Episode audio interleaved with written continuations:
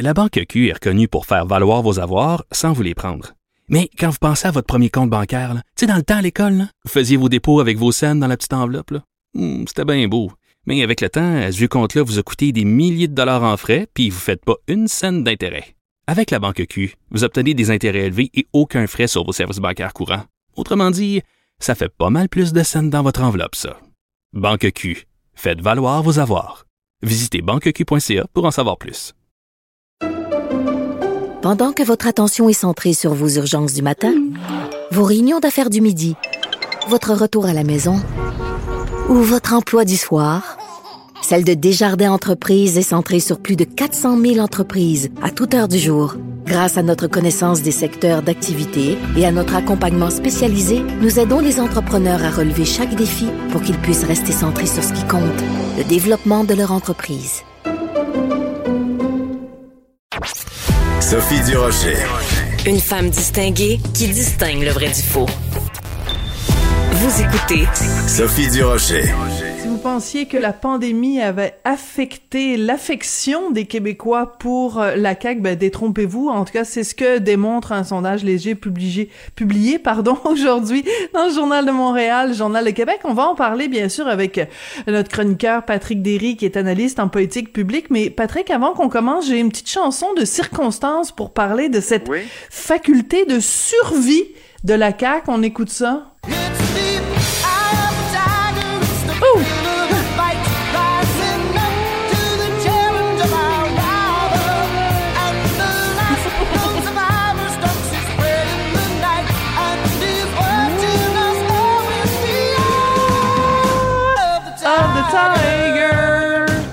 Bon, hein, je pense que l'adversaire de Rocky était peut-être un petit peu plus fort, par exemple.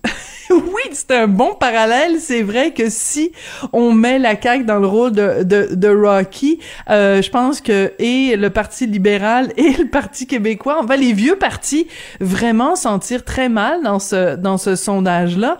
Mais de toute façon, tout le monde est complètement écrabouillé par euh, la force de la CAQ. Est-ce que ça t'a surpris ce résultat-là, Patrick? Ben euh, oui, quand même. Parce que pendant un, certain temps, des pointages très élevés, on les a vus depuis le début de la pandémie. Euh, ça, je trouvais ça normal jusqu'à un certain point.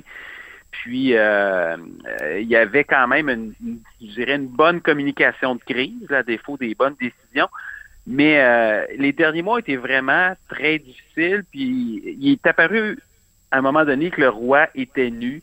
Euh, le, le, départ de Dr Arruda s'est fait vraiment dans le désordre après une série de décisions euh, complètement catastrophiques. Et là, tout le monde s'était rendu compte avant Noël que la vague Omicron, tout le monde la voyait venir. Et quelques jours avant que ça décolle, même M. Legault disait encore, c'était en Ontario, c'était présent, on pense que ça devrait finir par arriver chez nous. Il y avait ça genre le 12 ou le 14 décembre.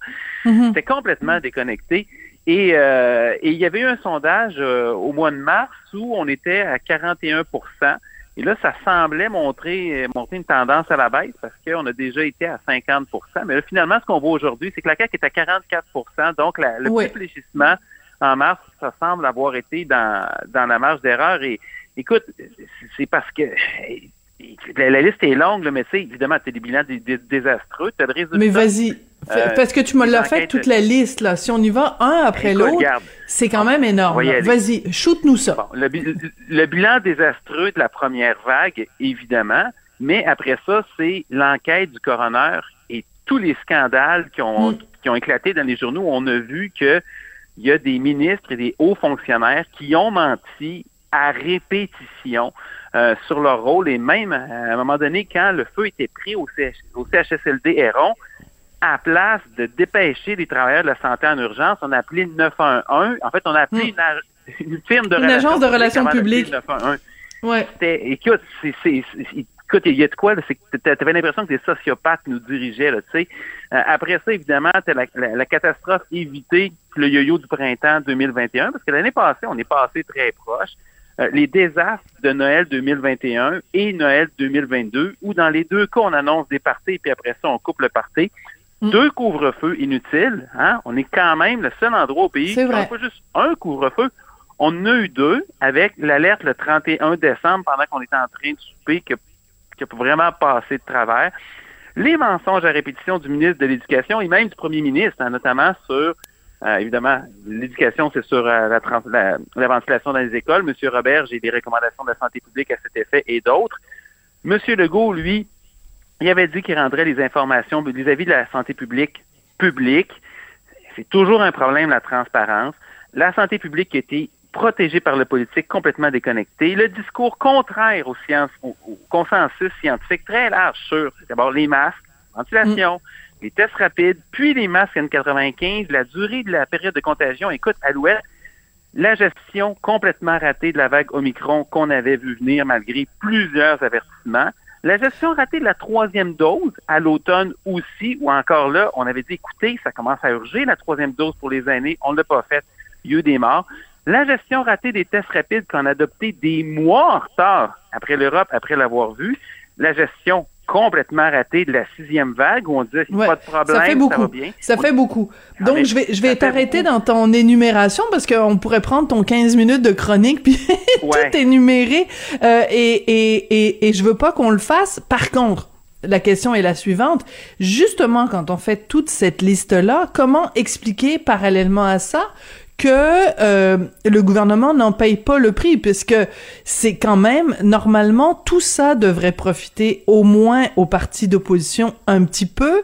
Or, euh, ben, je veux dire, c'est, c'est, c'est pas ça qu'on voit. Puis il y, a une autre donnée aussi qui est, qui est, qui est très surprenante, c'est que, bon, on, on, on, sait que normalement, à partir du, du 30 avril, on, on ne sera plus obligé de porter le masque. Et pourtant, quand on fait, quand on regarde le sondage léger, 73% des Québécois Québécois disent qu'ils sont prêts à le porter quand ce sera plus obligatoire. Donc, on a de la difficulté à comprendre si c'est un gouvernement justement qui euh, mène par les sondages ou qui gouverne selon les sondages, ben là il se retrouve à aller à contre-courant des sondages en fait. Oui, puis c'est pas juste un sondage parce qu'évidemment il y a le sondage léger qui montre que la grande majorité des Québécois sont prêts à continuer porteraient le masque même quand il, sera plus obligatoire. Il y a eu un sondage Industry récent qui avait dit la même chose pour le Québec et pour les autres provinces. Il y a aussi une autre enquête mondiale qui a été faite euh, par euh, dans les données qui ont été transmises par euh, Kim Lavoie, qui est professeur en psychologie comportementale. Bref, et ça, ça, concerne 130 000 personnes. C'est les mêmes données aussi. Fait pourquoi? Pourquoi ils tiennent tant à retirer le masque et à faire comme si la pandémie était terminée? Parce que ça, c'est l'autre donnée. 80% des Québécois considèrent que la pandémie n'est pas finie. Et là, ça soulève une question. Est-ce que c'est politique? Ou est-ce que c'est sanitaire? Puis c'est pas juste le politique qui est dans le politique, c'est la santé publique. Un docteur Arruda, à un moment donné, il avait déjà parlé de considération politique. Et là, évidemment, la, la réponse qui semble sauter aux yeux, c'est que on regarde ce qui se passe du, du côté du Parti conservateur. Parce que si hmm. c'est la majorité de la population qu'on recherche, l'appui est très, très large. Et là, évidemment, c'est le seul parti qui fait des gains importants dans les sondages depuis, euh, depuis finalement l'arrivée d'Éric Duhem à la tête du Parti conservateur c'est un peu la récompense de la cohérence. Qu'est-ce que tu veux dire, la récompense de la cohérence?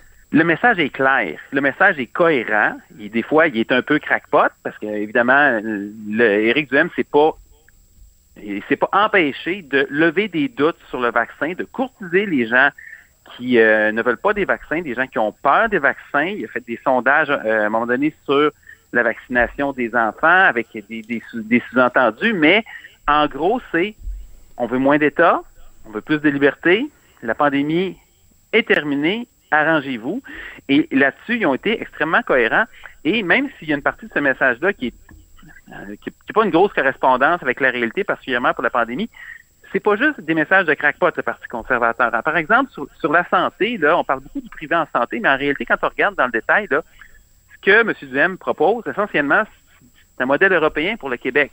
Mm-hmm. On continue le financement universel, mais on intègre une diversité de fournisseurs. C'est pas un modèle à l'américaine. Et ça, ben, même le gouvernement s'en va un peu dans cette direction-là, sauf que Éric Duhem l'écrit un peu plus fort pour le troisième oui, entre autres. Et je, et je, te dirais, et je te dirais qu'il y a sûrement euh, beaucoup de Québécois qui seraient prêts à ça. C'est-à-dire que il y a, il y a plein de Québécois qui se disent, ben pourquoi moi j'envoie autant d'argent au gouvernement que euh, la santé occupe 50% du budget de fonctionnement du Québec et que la qualité des soins est euh, pas toujours là?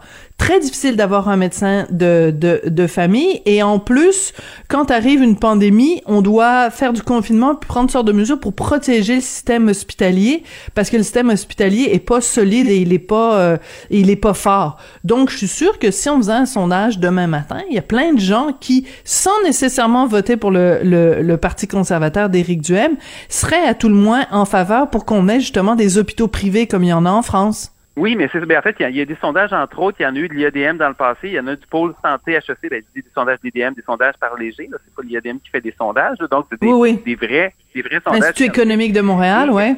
C'est ça. Et donc, effectivement, quand on pose la question de cette façon-là, si on maintient la couverture universelle, êtes-vous d'accord pour mm-hmm. aller vous faire soigner ailleurs? Ben, le seul qui le disait, c'était Éric Duhem, en dehors de quelques observateurs, dont moi, ça me fait de la peine d'être d'accord avec lui là-dessus. Mais les autres partis politiques, la CAQ, ça a pris du temps avant qu'ils décident de prolonger le projet des, cliniques privées qui font des mhm. opérations financées par le gouvernement, mais en dehors des hôpitaux. Le Parti libéral n'a jamais voulu aller là-dedans. Euh, ben, en fait, ils l'ont fait, mais je veux dire, ils l'ont pas crié trop fort depuis euh, mhm. depuis les, dernières années. Oui, euh, parce qu'il y avait la clinique MD Rockland et tout ça. Il y en avait certaines, mais c'est vraiment, ils sont, personne s'en pétait les bretelles, là, mais ces, ces cliniques-là existaient, là, ouais c'est le PLQ qui l'a fait, mais il aurait dû parler plus fort pour ça. Mais en, entre autres pour les CHSLD privés, conventionner toutes les privés qui ne l'étaient pas et qui étaient sous-financés. Le mm. PQ n'a jamais voulu aller là. Québec solidaire n'a jamais voulu aller là. Fait que c'était une opposition qui était assez dogmatique, puis je dirais simpliste, T'as raison. qui déconnectée de la réalité. Fait, que M. Duhem, là-dessus, il, a gagné des points à, raison. Mm. Euh, le, le, donc tu nous as fait ton analyse pour le parti euh, conservateur. Tu, tu m'as écrit des petites notes. Tu, considères que euh, Québec solidaire ils ont, ils ont atteint leur point de, ils peuvent pas aller plus loin. C'est ça que tu, tu laisses entendre? Ben, dans, dans, si ils, s'ajustent pas, moi je pense qu'ils ont, ils ont plafonné. Pourquoi? Parce que c'est un parti qui est très dogmatique justement sur le privé en santé. Euh, ils sont incendiaires. Ils ça correspond absolument pas à la réalité de la majorité des, des, pays développés. je rappelle, l'important, c'est la couverture. Mm-hmm. Euh, sur, sur les garderies, il y, a, euh, une de leurs députées, la, Mme Labrie, qui a fait un peu d'ouverture, preuve d'ouverture sur euh, le privé, mais c'est la seule qui s'est avancée un peu plus loin. C'est des gens comme M. Marissal qui férocement compte, il l'a dit à plusieurs reprises, on dit on va parquer des enfants au privé, ils trouvent ça épouvantable. Ils sont très, très, très dogmatiques.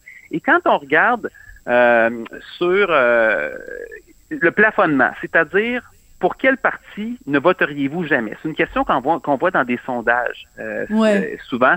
Et celui qui arrive en tête, c'est Québec solidaire. Et euh, le Parti libéral est juste après, dans les derniers que j'ai vus.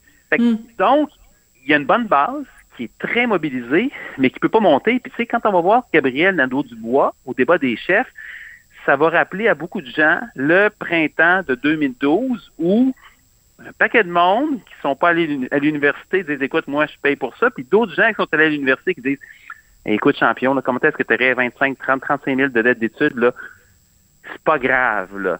Tu sais c'est une espèce de, de, combat des privilégiés pour euh, atteindre une espèce d'égalité finalement qui n'existe pas. Parce que les droits de scolarité sont bas au Québec ça nous aide pas puis sont plus loin ailleurs au pays. Fait qu'il y, y, a ça le problème du côté de QS du côté du, euh, du PQ ben tu sais c'était le parti d'une génération René Lévesque l'avait dit, un parti politique devrait durer une génération. Il y en a qui étirent un peu plus.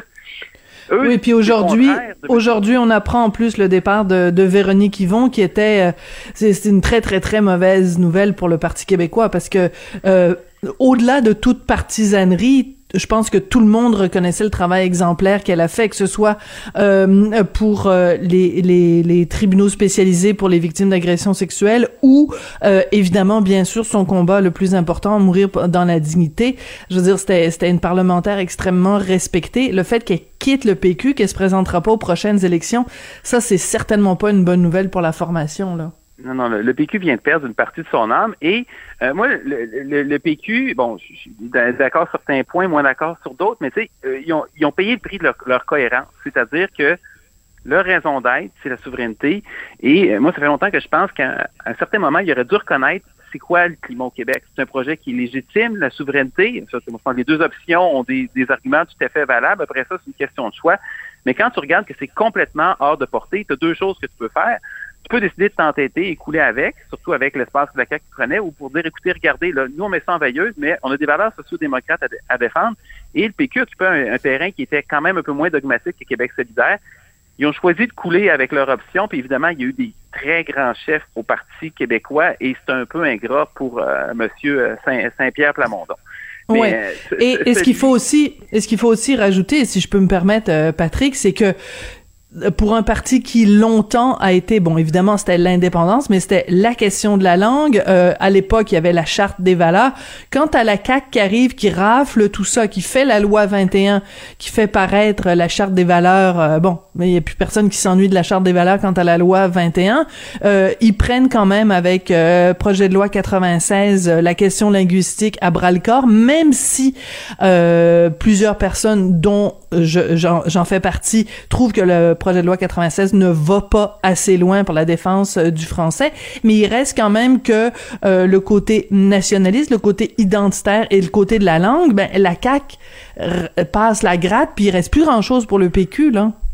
C'est exactement ça. Ils ont tout ramassé. François Legault a fait faire, il a fait avec la CAQ le virage que le PQ aurait pu, aurait dû faire, c'est-à-dire c'est correct, là, on va vivre avec. En fait, il a pris le beau risque de René Lévesque une deuxième fois, si on veut, mais il l'a poussé un peu plus loin il a ramassé tout le reste. Et tu te demandais tantôt pourquoi, oui. avec tout ce qui se passe pour la pandémie, il reste encore en haut. Ben, moi, je pense que la raison principale, c'est dire qu'il y, a une, il y a une hiérarchie en politique qui n'est pas toujours rationnelle. Et euh, là, dans ce cas-ci, l'identitaire, ça parle évidemment très, très fort. Ça parle très fort au Québec en particulier, mais ça parle très fort ailleurs aussi. Et euh, la pandémie, même si le bilan est catastrophique, il y a quand même pour beaucoup de gens, ça reste relativement abstrait. Et moi, par exemple, personnellement, je connais personne qui a été hospitalisé au mort de la COVID. J'en connais mm. pas. je sais qu'il y en a, puis qu'il y en a plein, là, mais c'est ça aussi. Là. 15 000 morts sur une population de 1,5 million et demi, puis c'est pas 60 000 personnes qui sont hospitalisées. Alors que le français, c'est tout le monde, puis euh, la, les, des accommodements raisonnables ou enfin des trucs qui, qui touchent euh, les questions euh, identitaires, euh, ben on en a tous. Puis la langue, ben qu'est-ce que tu veux, on la parle tous les jours. Puis tous les jours, on voit des choses qui nous mettent en colère, comme par exemple le CA du CN où il n'y a pas un seul francophone. Et ça, ça nous met hors de nous. Écoute, excellente analyse donc des résultats de ce de ce sondage-là. Est-ce qu'on peut résumer ça très très très très très brièvement, Patrick, en disant euh, cette fameuse phrase de, François Legault, à un moment donné, il a fait une conférence de presse. Euh, je pense que c'était la loi 21, mais je suis pas certain. Et il avait regardé la caméra en disant c'est comme ça qu'on fait les affaires au Québec. Je pense que ça, ça résume un peu l'approche de la CAC qui sait comment parler au monde et qui sait comment rejoindre les Québécois. Et je pense que c'est ça qu'on voit dans le résultat du sondage de ce matin. Qu'est-ce que t'en penses? Euh, je, je, je, suis assez d'accord. La, seule chose que j'ajouterais pour compléter, c'est qu'on a aussi un système électoral qui est brisé. Parce que la, oui. Parce qu'en termes de vote absolu, deux, oui. deux fois depuis 1966 qu'un un parti a remporté une majorité avec une vraie majorité de vote. Et euh, ça, c'est pas sain présentement. Et Catherine Dorion avait raison quand elle disait c'est une poignée de gens qui décident, puis pas nécessairement des élus. Avec la ligne de parti, l'Assemblée nationale sert pratiquement à rien. Et euh, ça, c'est pas sain. Ça fait à un moment donné un gouvernement qui s'enferme dans une espèce de vision en tunnel, alors qu'il devrait aller chercher au moins l'appui d'un ou deux autres partis pour gouverner, il y aurait plus de bonnes idées qui rentreraient. Oh, bon, ben, très, très bien. C'est toujours intéressant. Merci beaucoup, Patrick Derry. Euh, on se retrouve euh, la semaine prochaine. Patrick, euh, donc, est chroniqueur euh, ici à plusieurs émissions à Cube Radio et analyste en politique publique. Puis je vous invite, évidemment, pour tous les détails de ce fameux sondage léger, à aller voir tout, tout, tous les détails sur le site du Journal de Montréal, Journal de Québec, ou si vous lisez papier, lisez-le papier, puis gardez ça, puis analysez ça. C'est drôlement intéressant. Merci beaucoup, Patrick. Merci, Sophie. À bientôt.